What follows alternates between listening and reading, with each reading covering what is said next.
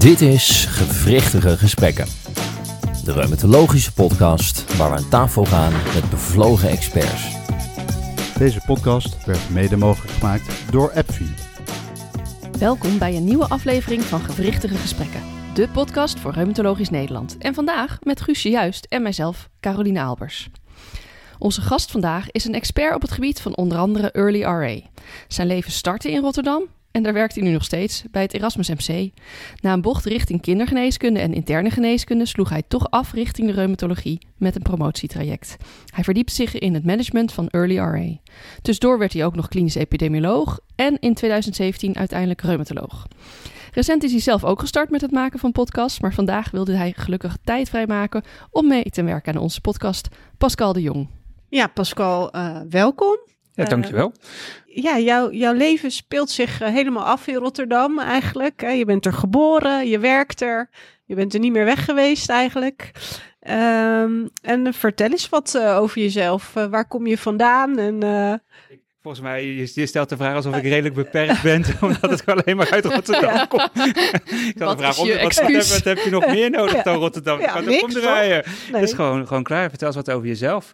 Jullie hebben al heel veel verteld. Uh, het is echt, uh, ik wist niet dat je zo makkelijk uh, tegenwoordig alles van Google kan afhalen. Ik moet volgens mij ook een een filter op gaan zetten. Nee, ja, ik woon al heel mijn leven in Rotterdam. Ja, ik zeg wel Rotterdam, maar eigenlijk woon ik onder de rook van Rotterdam. Ik woon zelf in Hendrik de Ambacht.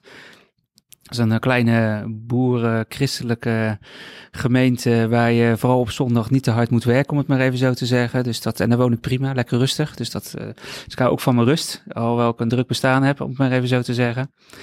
En wat vind ik verder leuk? Ja, ik vind verder leuk. Mijn werk vind ik leuk. Mijn, uh, mijn onderzoek vind ik leuk. Maar ja, dat, dat weet je maar al te goed. Uh, dat ik altijd wel enthousiast ben uh, over dat soort zaken. Maar qua hobby's heb ik bijvoorbeeld ook... ik vind films heel leuk. Kijk, heel veel films. Ik maak zelf ook soms films. En dan meer gewoon mijn vakantiefilms die ik dan maak en bewerk. Um, en, ik, en ik sport. Sport graag. Dus ik doe aan badminton. Dat is een beetje mijn ja. sociale leven, om het maar even zo te zeggen. En, en vertel eens hoe je precies bij de reumatologie terecht bent gekomen ja, hoe ben ik bij de reumatologie terechtgekomen? Dat is, dat is leuk, hè? Dat is. Um, ik ben dus begonnen met kindergeneeskunde. Dat, dat, dat deed ik toen ik. Uh, ik wilde heel graag kinderarts worden. Dat wilde ik heel mijn leven al. Dus eigenlijk als, als kleuter wilde ik kinderarts worden. En toen uh, uiteindelijk kwam ik dus als, als Annu, of nou ja, als, als, als oudste co, eerst als co. Toen dacht ik, nou dan krijg je zo'n gevoel, hè. soms hebben we allemaal een onderbuikgevoel van denk je, nee, dit past toch niet bij me. Nou, dat had ik ook. Ik dacht, nou, als ik oudste co ben, dan verandert dat wel. Nou, dat veranderde nog steeds niet. Toen dacht ik, nou, als ik Anjos ben, dan verandert het wel. Dus ik heb een jaar als Anjos als, uh, als, als oudste, of uh, als bij de kindergeneeskunde gewerkt. Ja, uiteindelijk was het gevoel gewoon niet goed. En als je gevoel niet goed is, moet je gewoon wat anders doen. Dus toen ben ik de interne geneeskunde gaan doen. Nou, daar was het gelijk raak. Uh, vond ik hartstikke leuk, ook, ook hartstikke leuk om te doen. Um, maar uh, ik kwam niet in opleiding, dus daar, daar, daar kwam het eigenlijk op neer. Nou, wat doe je dan als je niet in opleiding komt? Dat doen we allemaal. Dan zetten we helemaal op de cv. Ik vind onderzoek doen leuk. Nog nooit een onderzoek gedaan, maar ik denk, laat ik mijn cv opleuken.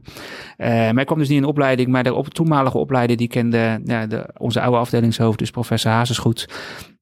En zodoende ben ik het onderzoek ingerold eigenlijk. En toen ben ik reumatologisch onderzoek gaan doen met de voorwaarde dat ik eigenlijk internist zou worden. Maar aan het einde van mijn, uh, van mijn uh, onderzoek vond ik reuma zo leuk dat ik uiteindelijk reumatoloog ben geworden. Dus toen was je beetje... om. Toen was ik om. Ja, het heeft even geduurd, omzwervingen, maar ja. ik ben nog steeds blij met mijn keuze. En uh, ja. hij is goed onderbouwd, zo kan ik het ook zeggen. Ja, ja zeker. hey, en en ja, bij de podcast die jij zelf ook uh, veelvuldig maakt, hè, word je altijd uh, de vrolijke reumatoloog genoemd. En uh, ook op je cv beschrijf je jezelf als uh, positief met een can-do mentaliteit. Ben je eigenlijk altijd vrolijk, Pascal? je zegt het alsof je hem ook anders hebt gezien, Guusje. ik ben heel vaak heel vrolijk. Dus dat, uh, ik ben altijd, 9 van de 10 keer ben ik vrolijk en enthousiast. En, en uh, ja, weet je, ik ben gewoon van het aanpakken en niet zozeer van het zeuren en het uh, en te lang ergens over doorzagen. Dat heeft ook geen zin. Gewoon doen en als het fout is, ja, weet je, dan zie ik het ook wel, om maar even zo te zeggen. Um, maar ja, ben ik wel eens een keertje minder vrolijk? Ja, ik kan ook wel eens heel erg fel zijn. Maar dat gaat dan vaak ook over, hè, wat je in jouw voorbeeld, niet in de richting jou, maar gewoon in, op, op het werk, uh, over de patiëntenzorg. Als de patiëntenzorg niet goed geregeld is, kan ik vrij fel uit, uh, uit de hoek komen. Ja, maar je bent over het algemeen wel vrolijk hoor. Ik kan het helemaal bamen. Daarom. Uh, ja, we hebben natuurlijk heel grondig uh, onderzoek gedaan naar jou. dus we hebben we ook eens even je adres gegoogeld en even op Google Maps eens goed naar je huis gekeken. En dan klopt het dat er daar twee hele bijzondere beelden voor de deur staan. Ja, zo, dat is wel heel goed gezien. Uh, God, ik wist niet dat het huis al geüpdate was, inderdaad. Want ik ben inderdaad verhuisd. Uh, ik kan er ook vertellen, dit, dit, dit, is eigenlijk mijn ouderlijk huis. Ik ben op mijn zestiende verhuisd uh, naar dat huis. Uh, en nu heb ik mijn eigen ouderlijk huis gekocht en helemaal verbouwd. Dus het is niet meer zoals het is. Maar mijn kinderen slapen nu op, een van mijn kinderen slaapt op mijn slaapkamer. maar voor dat huis staan inderdaad ook twee beelden. Het zijn beelden van het terracotta leger, inderdaad. Dus die, van het terracotta leger? ja, niet een echt beeld van het terracotta leger. zo goed is ons salaris nou ook weer niet. Maar okay. het zijn twee beelden van terracotta legers, inderdaad. Ja, ik vind ze leuk. Ja, nou, jullie, jullie, zien er prachtig uit. Ja. Hey, en uh, nou ja, goed, uh, goed om, uh, om even uh, je te leren kennen. Maar we willen het natuurlijk eigenlijk gewoon over RA hebben vandaag. Um, want daar heb je vast veel over te vertellen. En we willen het dan eigenlijk hebben over verschillende momenten in de behandeling van patiënten met RA. En dan beginnen we natuurlijk bij early RA, want daar heb jij veel onderzoek naar gedaan.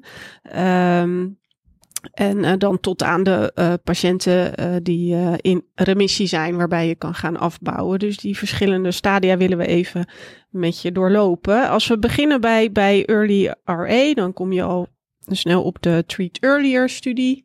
Ehm, kan je daar iets over vertellen?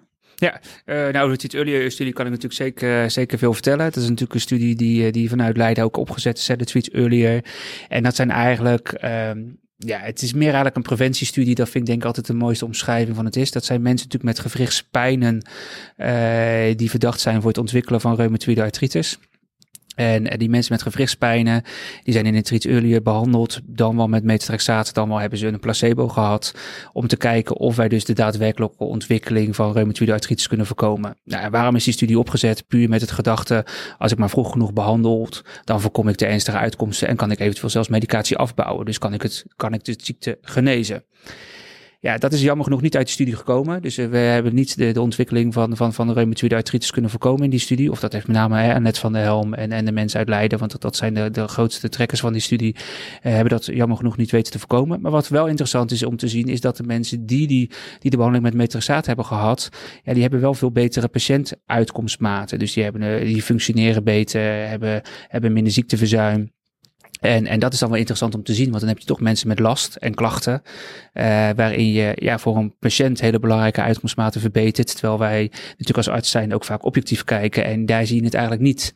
En dan is de vraag, ja, wat, hoe gaan we dat doen en hoe gaan we dat behandelen?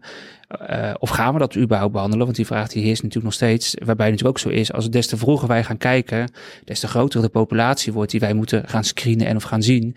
En des te groter eigenlijk in principe ook je overbehandeling wordt. En dat is natuurlijk altijd de wisselwerking. Want ja, aan de ene kant gunstige effecten, nadelige effecten zijn natuurlijk altijd bijwerkingen die je kan hebben. Ja, ja. en hoe, doe je, hoe, hoe zie je dat in de praktijk? Ik denk dat we in, in, in de huidige praktijk is als je. Uh, er zijn een aantal uh, pitfalls waar je een beetje mee zit. Is uh, één, is, dit, zijn natuurlijk, dit zijn natuurlijk hoge risicopatiënten. Met hoge risicopatiënten bedoel ik, dit zijn mensen met gewrichtspijnen, verdacht voor het ontwikkelen van reumatoïde artritis. maar ze hebben ook heel vaak antistoffen, dus de ACPA, de anti-CCP hebben ze aanwezig.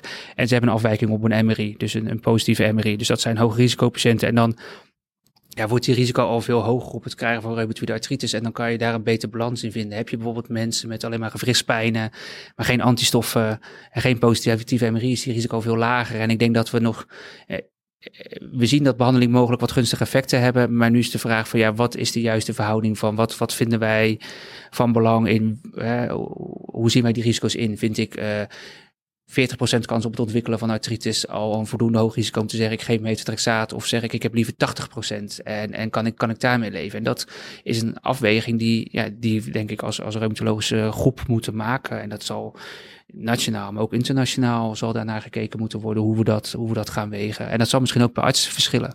We hebben allemaal wel eens mensen gehad Uh, in de Rotterdamse regio gebeurt het ook vaker. Dan heb je, dat noemden we ACPA-positieve artralgieën. En dan gingen we toch plakken nieuw starten bijvoorbeeld. Uh, puur vanwege het feit dat we dachten van nou, hè, sommige mensen reageerden er heel goed op. Maar soms zeiden we na drie maanden nou, stop maar, we doen het niet. Maar ja, dat zijn, dat zijn typisch dit soort patiënten waar soms ook je onderbuiksgevoel, hè, je niet-pluisgevoel in meespeelt. Of, of je wel of niet wat we doen. En ons, ons niet-pluisgevoel is over het algemeen redelijk goed. Ja, ja. Ja, we willen natuurlijk graag in een soort algoritme vatten, Ja. maar het is, al- blijft altijd een beetje grijs, denk ik. eh, Ja. voor- ja. Ik weet dat, dat, dat we tegenwoordig allemaal heel graag geneeskunde willen, maar het is geneeskunst en met nadruk op kunst. En, eh, en dat is het voordeel van ons vak. hè. We hebben niet voor niks al die jaren eh, geïnvesteerd om onze kennis en kunde te vergroten, ook om die kunst te kunnen bemachtigen. Als je alles in, in mooie protocollen legt, ja, dan zeg ik altijd, dan kan ik net zo goed mijn zoon hier neerzetten en dan mag hij ook arts zijn. Want die, iedereen kan een eh, schema volgen. Ja. Als je een, I- als je een IKEA-kast in elkaar kan zetten, dan kan je dat doen als het helemaal vast staat in protocollen. Ehm, en dan wilde ik je ook nog even eh, eh, iets laten vertellen over de T-REACH-studie. Dat gaat over de, hè, de combinatie van medicatie. Kun je daar iets over vertellen? Jazeker. Eh dus we hebben de treat earlier gehad. Hè. Dat is natuurlijk de, de, de, de fase net voordat mensen artritis ontwikkelen. En uiteindelijk kom je dan met de T-REACH. Eh, dat is een studie waarin we hebben gekeken... als mensen eenmaal een artritis hebben ontwikkeld... hoe kunnen we die mensen het beste behandelen? En ehm, toen de studie werd ontworpen... waren de 2010 criteria voor reumatoïde artritis nog niet ontwikkeld. Dus die studie is gebaseerd op de model van Visser... waarbij mensen dus ingedeeld zijn op hun kans op het ontwikkelen van... een persisterende gewrichtsontsteking, zo moet je het zien. Nou, ik ben met name gepromoveerd op de hoge groep. En dat waren de mensen die dus meer dan eh 60% kans hadden op het ontwikkelen van de persisterende artritis. Maar die groep komt heel erg overeen met de nieuwe criteria voor reumatoïde artritis. En daarin hebben we natuurlijk gekeken naar combinatietherapie versus, eh, eh, dus de, de, de ODEL-schema versus metatrexaat monotherapie met eh bridging van steroïden. En daarin zagen we dat ook al ga je, oh, ga je naar 12 maanden kijken vanwege de treat to target, zie je uiteindelijk geen verschil in ziekteactiviteit na 12 maanden. Maar als je kijkt over de hele periode, dus over hoe de ziekte beloopt, maar ook over hoe mensen werken, hoe de patiëntenuitkomsten zijn en ook hoe de kosteneffectiviteit is, dan kan je eigenlijk beter starten met combinatietherapie dan met monotherapie. Nou weet ik natuurlijk dat, dat niemand met combinatietherapie wil starten en iedereen die verklaart Rotterdam voor gek. Dat is heel fijn. Ehm en nou kan je daar ook wel wat voor vinden. En wat eigenlijk belangrijk is, en dan, kom je, dan komen we zo meteen misschien ook op, dan zit je natuurlijk wat meer richting de behandeling op maat. Want zeker als je naar de eerste drie maanden gaat kijken, en zeker de eerste zes maanden, want na het stellen van de diagnose, de eerste zes maanden zijn veruit het belangrijkst. Ja, daarna uh, is het, wordt het wat minder belangrijk. De andere mensen gaan we waarschijnlijk daarvoor kiel halen, maar die eerste zes maanden zijn echt, van, van relevant, echt het meest relevant. Uh, belangrijk om te weten is dat als je met de metrexaat monotherapie start versus de combinatietherapie, daar zit maar 20% verschil tussen. Dus eigenlijk als je gewoon kijkt, dan wil je zeggen van goh, hè, 80% reageert op combinatie, 60% reageert op monotherapie. Goh, kan ik die 20% eruit halen? Dus kan ik die mensen eruit filteren die echt die combinatietherapie nodig hebben en kan ik de rest gewoon starten met metatrexaat. En dan kom je altijd op die, uh, dan kom je alsnog op die 80%. Maar als je maar binnen die zes maanden mensen rustig krijgt. Hè, het is net als het lezen van een boek. De introductie is, is mooi, Ja. de rest is niet interessant en de eind, de conclusie is fijn, maar de rest kan je gewoon doorheen bladeren. En zo werkt het eigenlijk met reuma ook. Ja. Ja, want uh, toen ik begon aan mijn opleiding hier in Rotterdam, toen kreeg ik nog geleerd dat ik moest starten met het ODEL-schema. Ja. Uh, nou stuitte dat mij ook vaak een beetje tegen de borst om mensen vol te proppen met uh, weet ik veel hoeveel pillen ze dan op een dag moeten gaan slikken. En ik had ook het idee dat mensen daar niet heel blij mee waren, maar de, over de jaren werd dat wel een beetje minder. Ik heb niet het idee dat dat nu nog heel erg. Nou, maar dat komt omdat de, komt dat de, het wordt wel gedaan, maar het, is, het hangt een beetje met de modaliteit af. Hè. Je weet dat ik inmiddels toch op een iets andere manier behandeld en ook niet die drie maanden meer afwacht. En dat, nee. uh, uh, dan kom je toch al wat meer richting die behandeling op maat. En ik denk dat dat meespeelt in hoe je, hoe je overwegingen zijn en, en, wat je, en wat je behandelt en hoe je dat behandelt. Ja. Uh, dat zijn gewoon de nuances die komen en ik denk dat dat alleen maar goed is. Ja. ja. En um, um, hè, inderdaad, we komen ook nog uh, uh, te spreken over de, de behandeling op maat, want dat, dat is waar we naartoe gaan. Um, je bent op, op, op dit moment bezig met de Primera. Ja. Um, um, Kan je vertellen waar jullie naar kijken? Jazeker. Primaire trouwens, een van mijn studies die ik, uh, die ik natuurlijk zelf opgezet heb. Dus daar ben ik heel trots op. Daarnaast ben ik er heel trots op. En uh, ik heb nu toch de mogelijkheid, omdat heel veel mensen meeluisteren, dat het een studie is die in, in, eigenlijk grotere delen van Nederland loopt. En dat, dat denk ik, dat is alleen heel fijn. Dat, dat laat zien dat Nederland echt een onderzoeksland is en mensen bereidwillig is om samen te werken. En dat, dat is denk ik dat we zeker voor zo'n klein land alleen maar met elkaar moeten stimuleren en doen. Ik bedoel, uh, we kunnen elkaar alleen maar helpen en we zullen elkaar, kunnen elkaar heel goed versterken in plaats van dat we elkaar over het algemeen tegenwerken, wat sommige mensen denken. Dus dat, vandaar hè, alvast een boodschap ook voor de rest. Um, maar in de primaire trui vergelijken we eigenlijk behandeling op maat met standaardzorg. Dat is eigenlijk wat we doen. Nou, en je hoorde me al zeggen dat, dat uh, die 20% waar ik net al op doelde, verschil tussen metrixaat monotherapie en, en triple kan ik dat eruit filteren. En dat zit in die behandeling op maatarm. Dus wat je eigenlijk ziet in de behandeling op maatarm, starten we gewoon met metatrexaat en, en steroïdbridging, wat, wat eigenlijk denk ik heel Nederland gewoon doet. Alleen in plaats van drie maanden te wachten om te kijken wat mijn effect is, ga ik eigenlijk al naar een maand kijken wat het effect van, van, van steroïden is. En, en steroïden die hebben gewoon een voorspellende karakter. Als je niet na een maand reageert op je prednisonbritsing, dan kan je er vergif op innemen dat je na drie maanden moet intensiveren. Dus dat is eigenlijk een goede voorspeller om te kijken hoe je behandeling is. En als dus dit gebeurt, dan ga ik dus na een maand alsnog naar mijn, naar mijn ODL-schema, om het even zo te zeggen. Dus dat is dan eigenlijk een, een, een andere manier om toch je behandeling sneller te intensiveren. En vaker toch te kunnen schieten om mij binnen die zes maanden die lage ziekteactiviteit te bereiken. En dan denk je, waarom zit je elke keer op die zes maanden? Nou, we weten gewoon, als je binnen die zes maanden lage ziekteactiviteit bereikt, heb je gewoon meer kans om, om, om heb, je uh, heb je minder schade, is je productiviteit meer gewaarborgd, heb je meer kans op je medicatie volledig af te bouwen. Dus om medicatievrije remissie te bereiken, vandaar dat die zes maanden belangrijk is. En als je die periode toch wat beter kan invullen met meer mogelijkheden om te switchen zonder dat je aan het overbehandelen bent, is dat heel fijn. Uh, daarnaast, dus, dus dat is één stap van die behandeling op maat. De andere stap is dat we een onderscheid maken tussen oud-antistof positieve en negatieve reumatoïde artritis. Dus de oudstof negatieve reumatoïde artritis start met hydroxychloroquine in plaats van metatrexaat. Uh, dat is een substudie weer van de T-Weeds, waar we van geleerd hebben dat je die groep ook gewoon daarmee kan starten. En ja, en als je toch, uh, als het niet afdoende werkt, kan je eventueel naar een maand al intensiveren. En hetzelfde trucje van binnen een maand je medicatie intensiveren, dat doen we eigenlijk ook met de jakremmers. Dus als je na drie maanden niet goed reageert, ga je over op een jakremmer die vrij snel effect hebben. En kan je dus ook weer na vier maanden kijken of je dus eventueel je medicatie intensief kan intensiveren. En dan heb je dus eigenlijk in een korte periode, kan je meer medicatieswitches maken om die periode optimaal te benutten en dus zo goed mogelijk en zo laag mogelijk uit te komen.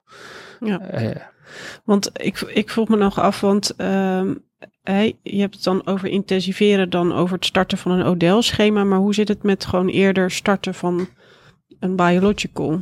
Ja, dat kan ook. Dat kan ook. Alleen wat je probeert is, je probeert natuurlijk binnen de, de huidige uh, zorg, eh, dit is, dit is een strategiestudie zoals we dat noemen. Dus je houdt je aan de huidige zorgregels en dan zit je toch een beetje met, met, met je medicamenten vast. En wil je je DMARDs wel optimaal gebruikt hebben. En dat heb je natuurlijk ook nodig om een biological voor te schrijven.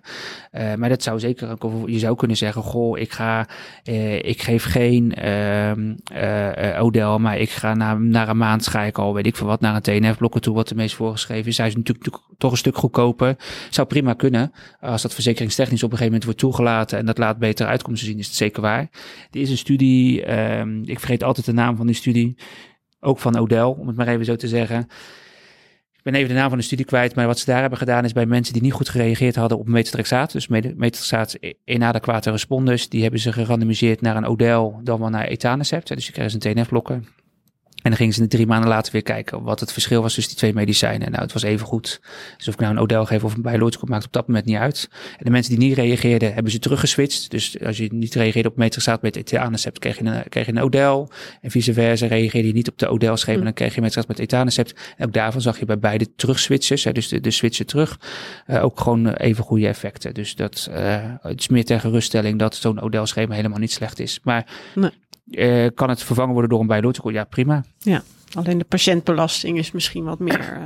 Patiëntbelasting is meer, maar uiteindelijk is het natuurlijk wel de doel. Hè. Het, is nooit, het is nooit het doel. En dat zeg ik tegen al mijn, medisch, uh, mijn mensen. Het is bijna mijn mantra geworden. Met zo min mogelijk, met zo min mogelijk medicijnen zo goed mogelijk uitkomen. Ja. Ja, staat ook op mijn grafsteen.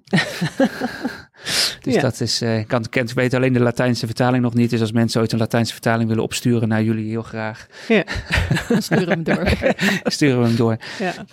Ehm, en eh, inderdaad, voor de seronegatieve RA geldt dus... eh, eh, zou je het beste kunnen starten met plakkeniel alleen. Wat mij betreft wel. Ja. Ja. Ja. Ja. Ehm, en eh, dan ook weer na drie maanden. Je zou, je, gewoon, je zou gewoon met die doxychloroquine kunnen starten. Nogmaals, ik gebruik de prednison voorspelling nog ook om verder door te switchen. Maar je zou ook gewoon kunnen starten en na drie maanden dat kunnen bekijken. We, we hebben, eh, we hebben dat in de treats laten zien. Dat, dat dat beide net zo effectief is. En ook qua kosteneffectiviteit gewoon hetzelfde is. Ja. En er zijn ook andere studies die dat bevestigen. Hè. En niet zozeer dat, dat er echt strategiestudies bij uh, antistofnegatieve RA's zijn. Eh, maar er zijn wel studies die laten zien of ik nou een antistofnegatief of een positieve RA heb. En ik geef ze alle twee dezelfde dosering metatrexaat. Dan reageren de negatieve RA's beter dan de positieve RA's. Dus dat is heel fijn.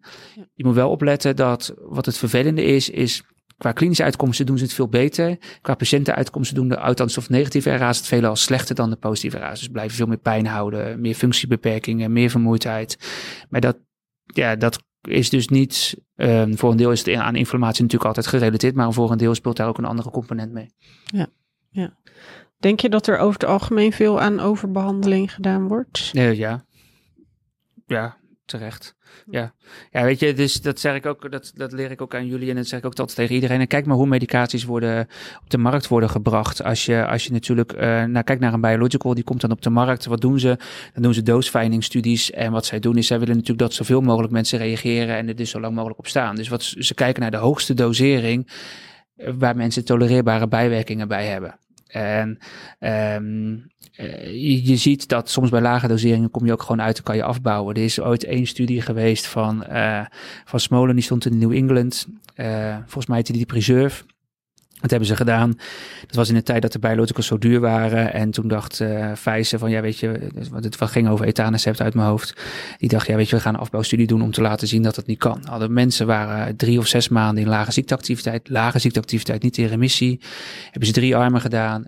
Etanercept doorgezet. Etanercept gehalveerd. En de gewoon gestopt. Nou, bij het stoppen, bij lage ziekteactiviteit, heel veel flares. Maar doorgaan en halveren maakt absoluut geen verschil uit. Dus meer om even aan te geven dat er ook gewoon studies zijn. Dat je ook gewoon toch medicatie kan afbouwen en kan gaan zoeken naar wat de juiste dosering is. Het ja. gaat niet alleen voor biologicals, vind ik, geldt ook voor uh, allerlei andere middelen. Ja. Nadeel van afbouwen, daar moet je ook weer eerlijk in zijn. Nadeel van afbouwen is als je maar door onbewust, maar we hebben hier ook afbouwstudies gedaan, blijf je afbouwen. Puur op basis van je ziekteactiviteit, ja, dan, dan gaat ongeveer 60% krijgt een flare. En sommige studies laten dat zelfs hoger zien. Dus en daar, daar moet je wel voorzichtig mee zijn. Quick for. Je hebt je natuurlijk al uitgebreid voorge, voorbereid op de vragen uh, die we Absoluut. Ja. uh, uh, de eerste is, wat is je grote passie? Wat is mijn grote passie? Eten. Nog specifiek de keuken? Of, uh... nee, alles wat los en vast zit. Je schuift alles naar binnen. ja, precies. Oh, sorry, dat moet ik niet zeggen. Ik kon ook weer verkeerd over natuurlijk. Weet al wat het is. Nee, mijn grote passie is... Uh, ja, Nee, oh, oh, goh, als mevrouw moet het ook niet luisteren. Eigenlijk moet ik gewoon mevrouw en kinderen zeggen. Ja. natuurlijk, dat is een heel fout antwoord. We, we kunnen het knippen en plakken je als je wil. Oké, okay, ja, heel goed. Bij deze mevrouw en kinderen. Laat alleen dit stukje horen. um, wat zou je doen als je niet deze richting op was gegaan?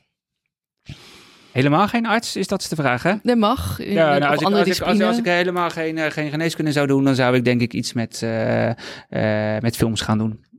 Vind ik leuk. Ik bedoel, ik heb ook in het verleden uh, een aantal bruiloften gefilmd en daar de films van gemaakt en ervoor gevraagd. Dus dat dus zoiets van videobewerking, uh, achtige dingen vind ik leuk.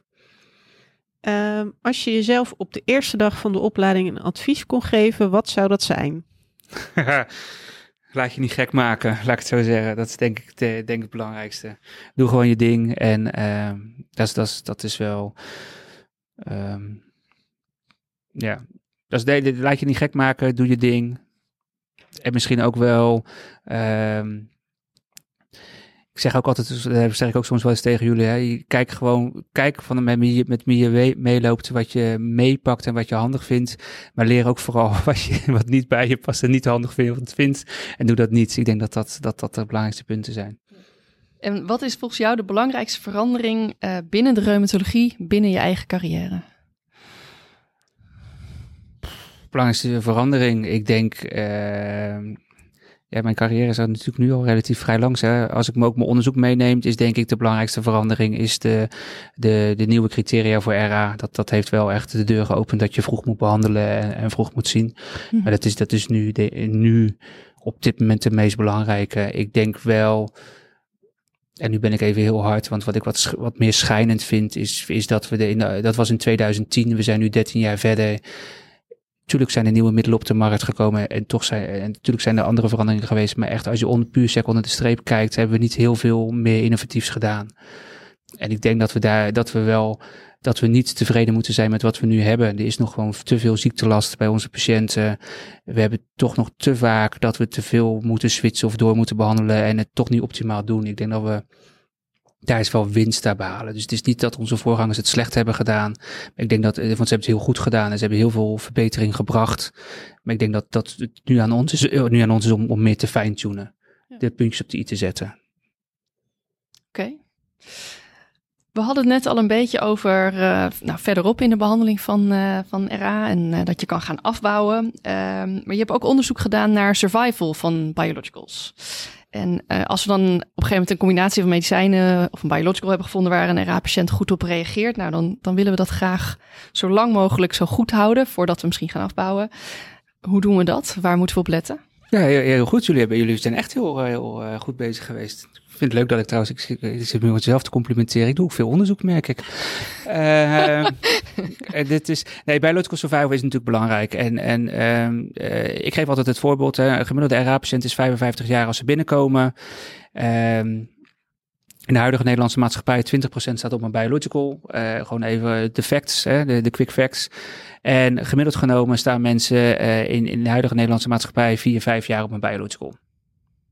Nou, als je 55 jaar bent, nou laten we zeggen, na een half jaar sta je op een biological 20% of na een jaar soms Mhm. ben je 56. Gemiddelde leeftijd in de Nederlandse maatschappij is 82. Ja. Ik maak er even 85 van, dan kan ik makkelijk rekenen. Dan moet ik 30 jaar overbruggen. Dus als ik vijf jaar per biological doe, heb ik nog maar zes biologicals waar ik doorheen moet. Om het even zo te zeggen. Als alles goed is. Ja. Het lastigste is, is als je eenmaal op de eerste hebt gefaald, het wordt daarna alleen maar slechter. Dus de tweede, de derde, de vierde, dan ga je alleen maar korter op staan en ga je sneller er doorheen cyclen. Dus dat, dat, dat, dat is lastig. Ja. Nou, hoe kan je dat optimaliseren? Binnen RA-patiënten is het, is het heel grappig. Binnen eh, eh, de eerste biological sta je dus het langst op. Dus eigenlijk zou je bij voorkeur willen weten, kan ik iets met personalized medicine? Nou, dat kunnen we niet, jammer genoeg, maar dat zou heel fijn zijn. Dat is één. Tweede is, is wat, wat belangrijk is, is dat je bij mensen die antistofpositieve RA hebben, dus de oude antistofpositieve RA-patiënten, die moet je de biological echt combineren met een klassieke DMARD. Dan is de survival gewoon langer. Ik zeg expres ook oude antistofpositieve positieve RA, want bij de oude antistofnegatieve RA maakt dat niet zozeer uit. Dus dan kan je gewoon monotherapie geven. Waar zit dat verschil in, denk je? Ja, waarschijnlijk toch in, in, in, in, in die oude antistof die ze, die ze maken, denk ik toch waarschijnlijk immunologisch. Dat, dat, is meer ook, dat geeft weer aan dat je eigenlijk twee verschillende RA's hebt. En misschien nog wel drie, vier of vijf die we niet kennen. Maar dat, dat, dat geeft wel iets, iets aan hoe dat, hoe dat zit. Is dat misschien dan ook antistofvorming tegen de biological Ja, zelf? waarschijnlijk antistofvorming Ja. tegen de biological. Dus dat, dat, dat, dat is zeker waar. Dus, dat, dus dat, dat zijn eigenlijk dat zijn de belangrijkste punten. Dus, dus, dus bij oud-antistofpositieve combineren met, met een, met een, met een eh, conventionele DMARD. Ik denk dat dat het belangrijkste is om te doen. Dus bij voorkeur combinatie geven. Want dat, dat, dat, dat eh, verlengt de survival. Ja, en andere, dat, de andere factoren kan je niet zo heel veel aan doen. Bedoel, als iemand anti-CCP positief is, weet je ook dat het korter is. Maar ja, weet je, dat, ik kan moeilijk eh, dat uit iemand snijden, om het maar even zo te zeggen. Dus dat gaat niet. Maar dat is denk ik het belangrijkste. Ehm, en, en probeer het ook te benadrukken. Een ander iets wat denk ik ook steeds meer gaat spelen. ehm, en dan ga je over preferentiebeleid praten. En niet zozeer dat dat de preferentiebeleid. eh nou, daar kan je over voor- en nadelen doen. Maar wat ik wil aanstippen is, is. We hebben tegenwoordig een preferentiebeleid. En je hebt natuurlijk ook eh, eh, patiënten. En patiënten hebben ook wensen. En als, als wij dus. Ik ga het gewoon plat Rotterdam zeggen. Als wij medicijn door iemands keel heen duwen. eh, en op plat Rotterdam zeggen. Als we iemands strot heen duwen. Dan kan dat soms voor aversie zorgen. En dan merk je ook gewoon dat mensen eh, minder trouw zijn. Het niet innemen. En ook medicatiewisselingen geven. Maar dat is voor de lange termijn. Geeft dat dus ook eh verminderde effectiviteit. En, en ook gewoon krijg je meer difficult to treat. Dat wat ook tot last kan zijn. Dus dat is één nadeel van toch van het preferentiebeleid. Eh, en het andere, na, het andere nadeel, dan praat ik nog steeds even over de, over de, over de, de biological survival van de eerste. Is dat ja, als ik iets geef wat iemand echt niet wil, ja, dan gaan ze het ook gewoon niet nemen. Is ook weggegooid geld en zonde. Dus dan Eh, eerder overleg met patiënten. Nou ja, dat, dat zal wel helpen. En dat zal, dat, dat, daar is gewoon evidence dat dat, dat, dat dat ook de medicatiewisselingen afneemt. Dus, dus patiëntenvoorkeur, als je dat meeneemt, eh, vermindert de, de medicatievoorkeur. Alleen dan krijg je het spanningsveld tussen eh, geld, preferentiebeleid en Ja. wat de patiënt wil. En, dat, dat, en bij wie dat geld komt. Eh, maar kijk ik naar de korte termijn of kijk ik naar de lange termijn voor over 20 jaar. En meestal ja, zijn we allemaal redelijk kortzichtig, om het maar even zo te zeggen. En ehm patiëntvoorkeuren, zijn dat, merk je dat zelf? Of zijn dat wel eens specifieke merken? Of is dat meer van ik wil iets eh, in pilvorm of liever spuitjes of liever infusen? Nee, maar dat, ja, nou weet je, dat is bij, bij eh, patiëntenvoorkeuren kunnen heel erg wisselen. Eh, maar meestal is het natuurlijk niet zozeer, meestal is het meer spuiten, pillen of, of, of infusen inderdaad. Eh, maar sommige mensen komen heel specifiek. Hangt ook een beetje ook, ook af van, van de vaardigheden van, van je patiënt en hoe ingelezen ze zijn. En ja, het is soms schrikbarend hoe slecht de, de gezondheidsvaardigheden van, van, van onze patiënten zijn. Terwijl wij denken dat ze redelijk vaardig zijn. Maar dat valt vies tegen. Stel nou, je hebt een goed medicijn gevonden. Het, eh, het blijft ook eigenlijk wel goed gaan. Dan kan je misschien op een gegeven moment beginnen met taperen. Wanneer begin jij daarmee? Eh, ik bouw medicijnen af als mensen eh, ongeveer een half jaar in remissie zijn. En En, en, en, ook op, en ook in samenspraak met de patiënt natuurlijk. Je hebt, kijk, ik heb mensen die- die, waarbij ik heel lang bezig ben geweest om ze rustig te krijgen. En die zeggen gewoon, ja, weet je, dokter de Jong, leuk en aardig, maar ik wil het niet. Ja, prima, dan doen we het niet. Maar er zijn genoeg mensen die, eh, die het wel willen. En dan ga ik gewoon, dus een half jaar in remissie is voor mij meestal een, een, een uitgangspunt om, om af te bouwen. En ook hierbij geldt, ja, wees gerust. Weet je, als ik niet afbouw, dan doet de patiënt het zelf wel. Als een patiënt goed gaat, de therapietrouw, we denken allemaal, onze patiënt, nee, mijn patiënt, die neemt echt wel zijn pillen in of die spuit. Nou, vergeet het maar, forget it. Die is echt na twee jaar dat ze RA hebben, wordt dat echt laag. Ze vergeten het. Ze spuiten het gewoon niet. Ze kijken je aan en ze liegen gewoon. Ja, nogmaals, iedereen gaat geschokt zijn. Ja, ben je echt, ja, dat is gewoon zo. Geeft ook niet als je ze maar niet veroordeelt en er maar open over bent. Ik bedoel, bedoel, dat, dat hoort er gewoon bij. Eh, dus, dus, dus schroom daar niet voor en bouw dan gewoon af. Liever, liever onder toezien, toeziend oog. Als dat ik iemand krijg die in één keer flat en dan eh, gaan wij gelijk switchen. Terwijl als je gewoon vraagt van, goh, heeft u pillen niet genomen? Ja, ik heb ze niet genomen. Ja, dan kan ik gewoon weer teruggeven wat ze hadden. communicatie. Communicatie is, is, is key. Dat Ja. is gewoon belangrijk. En nogmaals, als je het niet verwijtend zegt, ik zeg dan heel vaak tegen een patiënt als hij toch flat en dan vraag ik, goh, heeft u uw medicijnen toevallig goed genomen of bent u ze gewoon vergeten? Nou, dokter, eerlijk gezegd heb ik ze de afgelopen drie maanden niet genomen. En dan zeg ik gewoon, oké, nou dan weet u nu in ieder geval waarom u die medicijnen gebruikt. Het is nu actief, dus dan weet u in ieder geval dat het werkt. Ja, nou dan weet ik dat het werkt. Nou, en ik, dan zeg ik het ook achteraan, nou weet ik in ieder geval ook dat ik het nu eventjes weer niet kan afbouwen. Gaan we volgende keer weer kijken. Ja, Ja. En dan, dan gaat het weer goed. En wanneer is voor jou een patiënt in remissie? Is het, eh, eh, gebruik je de DAS 28? Eh, gebruik je wat anders?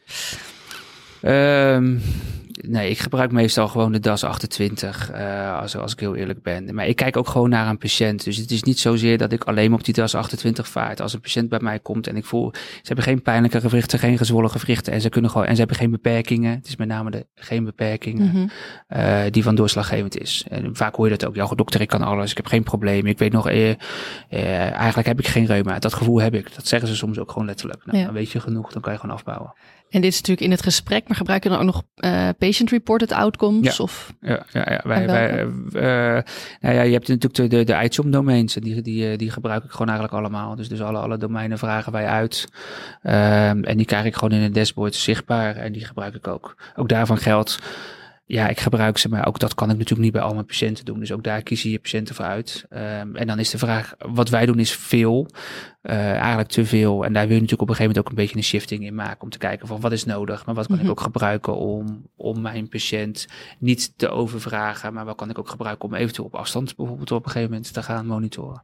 ja, en krijg je, je had het net over een dashboard. Krijg maar, krijgen de patiënten die vragen dan al van tevoren, eh, voordat Ja. ze bij jou verschijnen? Ja, de patiënten krijgen de vragen van tevoren voordat ze verschijnen. En dan eh, vullen ze het netjes in. En dan eh, heb ik gewoon alle uitkomsten. En ik zie ook wat het is ten opzichte van het voorgaande bezoek. Dus of ze slechter of beter zijn. En op basis daarvan kan ik al... kan ik al beoordelen. Ik zeg het ook soms gekscherend tegen mijn patiënt hoor. Ik zeg altijd, ik zeg, als, ik, als je mij lachend de spreekkamer in ziet gaan, dan weet ik dat, dat het goed gaat. Want heeft u keurig niks de vragenlijst ingevuld. En dan ziet het er goed uit. En zie je me een beetje met de hoofd naar beneden mompelend. Dan ga ik ervan uit dat de reuma actief is en dat het slecht gaat. En 9 van de 10 keer op basis van wat ik binnenkrijg, klopt mijn beeld wat ik dan van ze heb. Dus ik ben Ja. eigenlijk van tevoren te beslagen, kom ik te ijs. Zij komen beslagen te ijs, want ze hebben al over nagedacht over hun reuma. Ja, eh, sommige mensen denken dat het invullen van dat soort vragenlijsten veel meer tijd kost. Ja, onder de streep hou ik eigenlijk meer tijd over en heb ik ook gewoon andere discussies met patiënten. En ehm, wat we ook wel eens tegenkomen is dat je wil dat mensen in sustained remission zijn.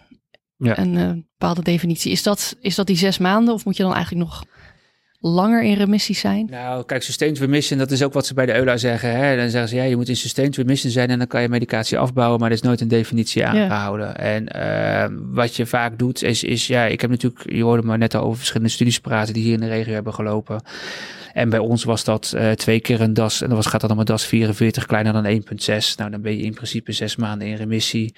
Uh, ik weet dat bijvoorbeeld bij de BEST-studie vanuit Leiden natuurlijk, waar René Allard ook heel erg op veel mee heeft gedaan, was de DAS drie keer kleiner dan 1,6 om af te bouwen. Dus dat... Ja, ik hou meestal gewoon twee keer kleiner dan 1,6 aan. Dat hebben we ook in onze afbouwstudie gedaan. En dat werkt op zich gewoon prima. Ja. maar mits je het wel goed monitort en, en mensen gaan als ze, voordat ze gaan flaren, gaan mensen al achteruit. Dus dat, je ziet het al aankomen.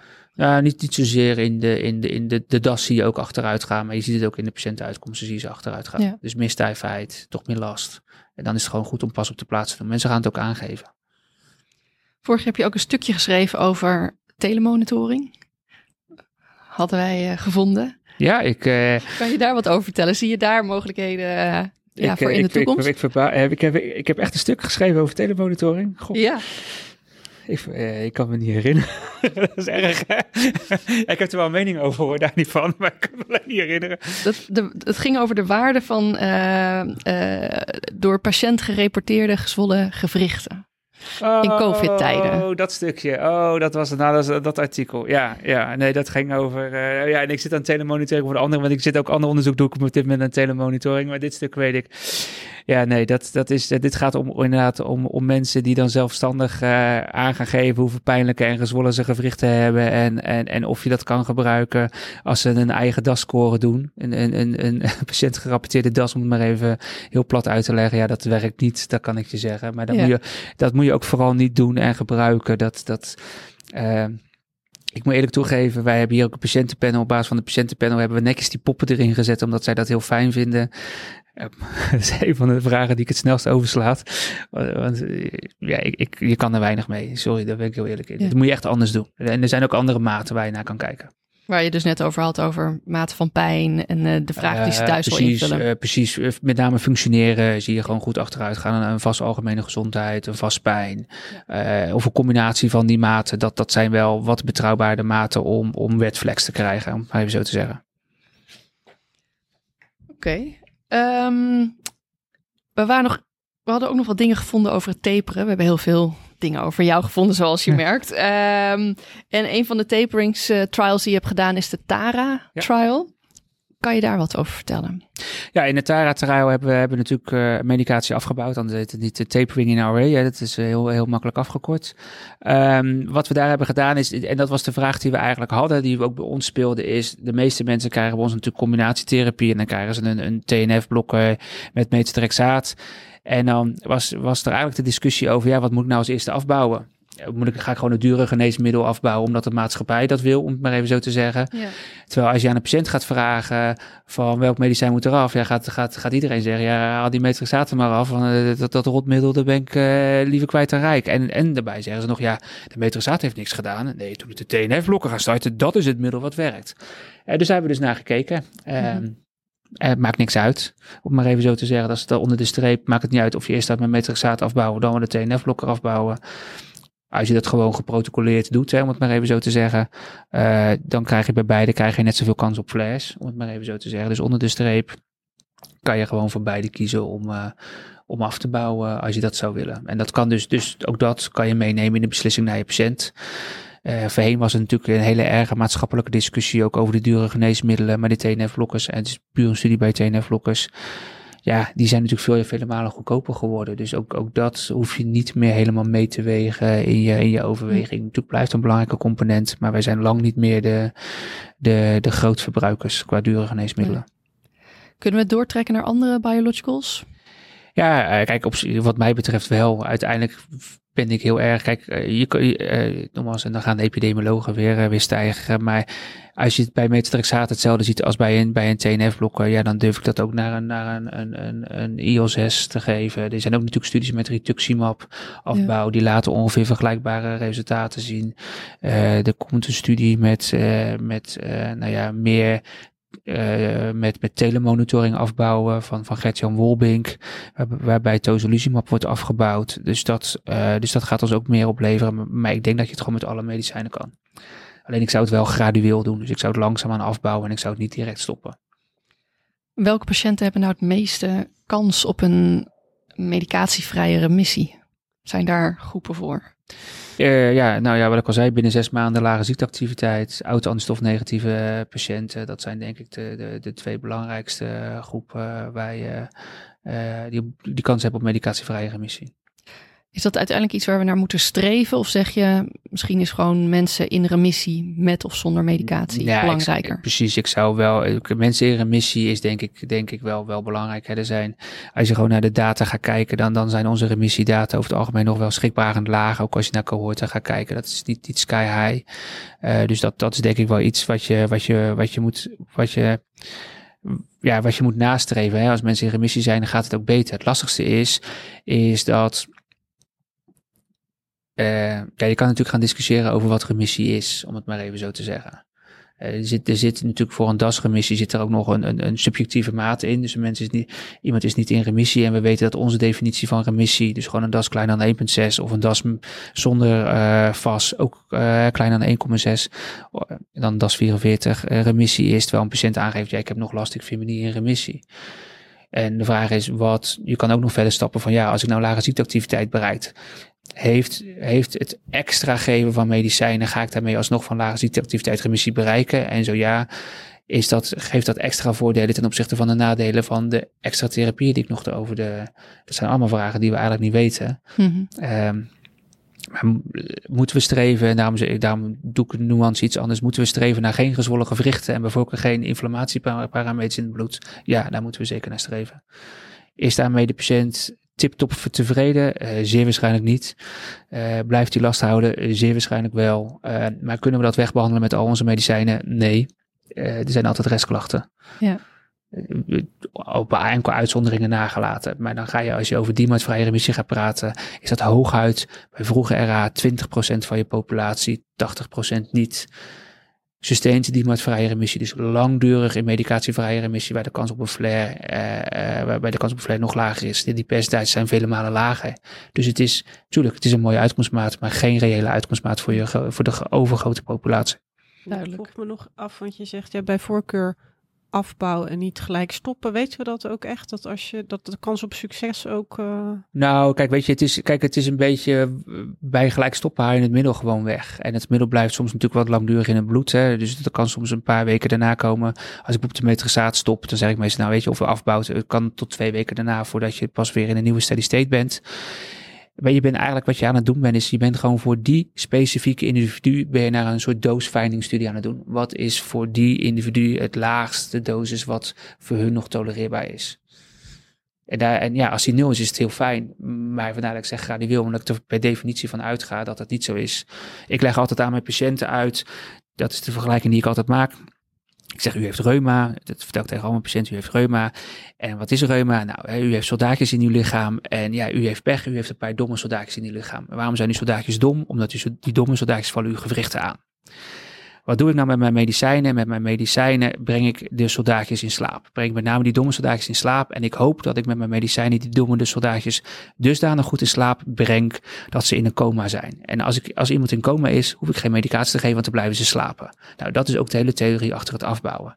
Alleen de vraag is, zijn mijn, medica zijn mijn soldaatjes wel in de dusdanige coma dat ik het zonder medicijnen kan? Of kan ik ook, moet ik ze toch nog een beetje in slaap houden met wat medicijnen om ze slapend te houden? En daar ben je dus eigenlijk naar op zoek. Werkt in ieder geval bij patiënten. Ik vind het een mooie beeldspraak. Eh, het is denk ik eh, goed te begrijpen op die manier. Wat je tot nu toe ook vertelt, is er is eigenlijk niet echt één RA-patiënt. En we, we doen het wel, eh, zeg maar een soort standaard therapietraject, maar dat is niet ideaal. En een van jouw speerpunten is personalized medicine. Ja.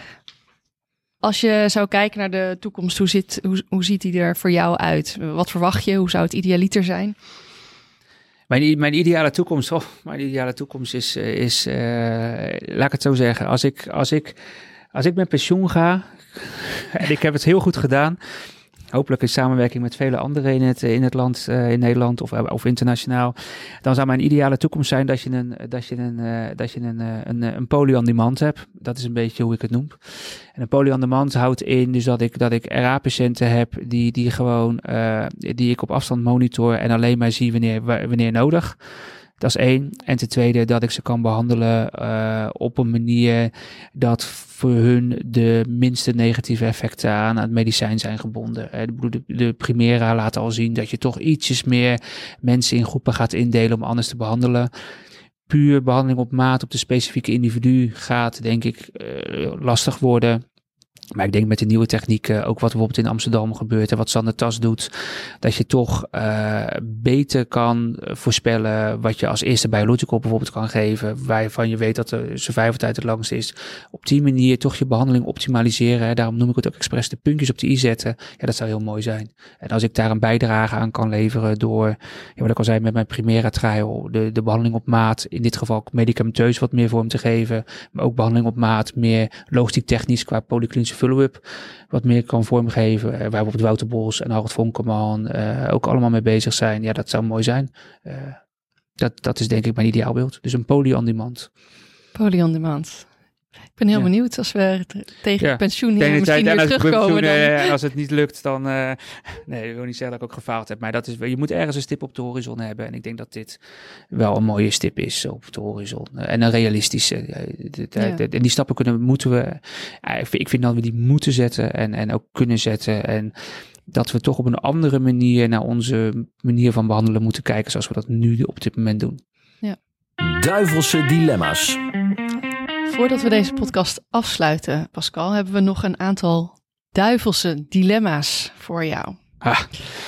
De eerste is early RA of difficult to treat RA. is dat onderzoek of is dat, of is dat mijn poli? Je voorkeur. Is er een verschil tussen? Eh, onderzoekstechnisch eh, denk ik early RA. Eh, ik denk dat je daarmee de grootste ziektelast kan voorkomen. Dus, dus de onderzoekstechnisch early RA en hoe je dat behandelt, is denk ik heel leuk. Ja. Polytechnisch ga ik echt wel voor de difficult to treat RA. Ja, daar haal ik wel mijn, nogmaals, daar haal ik wel mijn plezier uit al wel. Ik denk als ze me gaan monitoren, ik waarschijnlijk hele slechte patiëntuitkomsten heb en heel beroerd eruit komt. Maar, maar patiënttechnisch vind ik dat wel echt het leukst. Mhm. Eh, badminton of barbecue? Ja, badminton. Ja, die is makkelijk. Dat is geen dilemma. Dat is geen, dat is geen dilemma. Nee, nee, nee. Ja, eten is heel leuk. Maar met dat doe ik echt al heel lang. Dus dat. eh, Een podcast maken of een film maken? Oeh. Dat is wel een, eh, dilemma. Ik ga toch voor een film maken dan. Ja. Eh, behandelstrategie op basis van een klinisch of een moleculair fenotype? Oh, klinisch fenotype. Sorry, alle basale onderzoekers. Absoluut klinisch. Nou, sommige waren denk ik wel heel duidelijk voor jou qua keuzes, sommige zijn duidelijk. Ja, ja. Maar er zijn ook sommige dingen waar ik gewoon, daar ben ik minder goed in. Dus, dus ken je beperkingen, om het maar even zo te zeggen. Oké, eh, nou Pascal, eh, we zijn aan het eind gekomen. Je hebt ook even de tijd gehad om eh, na te denken over je take-home message. Want wat zou je graag willen dat de luisteraars onthouden van deze podcast? Ja, het is bijna wat op mijn grafsteen komt, toch? Hè? Dat is met zo min mogelijk medicijnen zo goed mogelijk uitkomen. Nee, maar wat ik eigenlijk wel mee wil geven, is, is wees gewoon kritisch. Ik denk dat het belangrijk is, la- laten we allemaal gewoon kritisch zijn en durf gewoon tegen de stroom in te gaan. Weet je, als we allemaal maar gewoon ja en amen blijven zeggen, dan, dan kom je ook niet verder. Het is ook af en toe goed om even out of the box te denken, even je kont tegen de krip te gooien of even anders te denken. Dat, dat, dat, dat zet ons ook aan het denken. En dat gaat, gaat uiteindelijk iedereen verder helpen over hoe we iets moeten behandelen en of moeten doen. Oké, eh, dankjewel Pascal en dank aan de luisteraars. Dankjewel Carolien. En eh, tot de volgende aflevering. Bedankt voor het luisteren naar gewrichtige gesprekken. Graag tot een volgende aflevering. Dit is een podcast van Orly Media.